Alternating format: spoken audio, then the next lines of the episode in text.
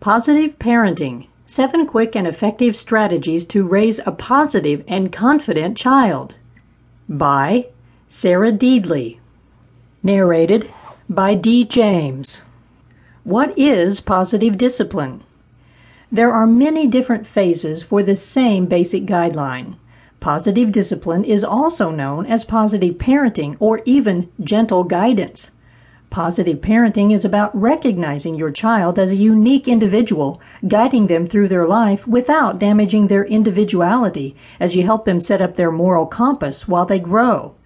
There may have once been a time when children were meant to be seen and not heard from, but that time has passed, and this is no longer the case. With a positive outlook, you're recognizing your child as a unique individual. The first rule of positive parenting is that you have to believe that your child wants to keep an open line of communication with you, and you just need to encourage it. You'll listen to your child and discuss what is happening with your child so that they will learn to self regulate their behavior. Threats of spanking and discipline only go so far unless you can connect to your child on an emotional level.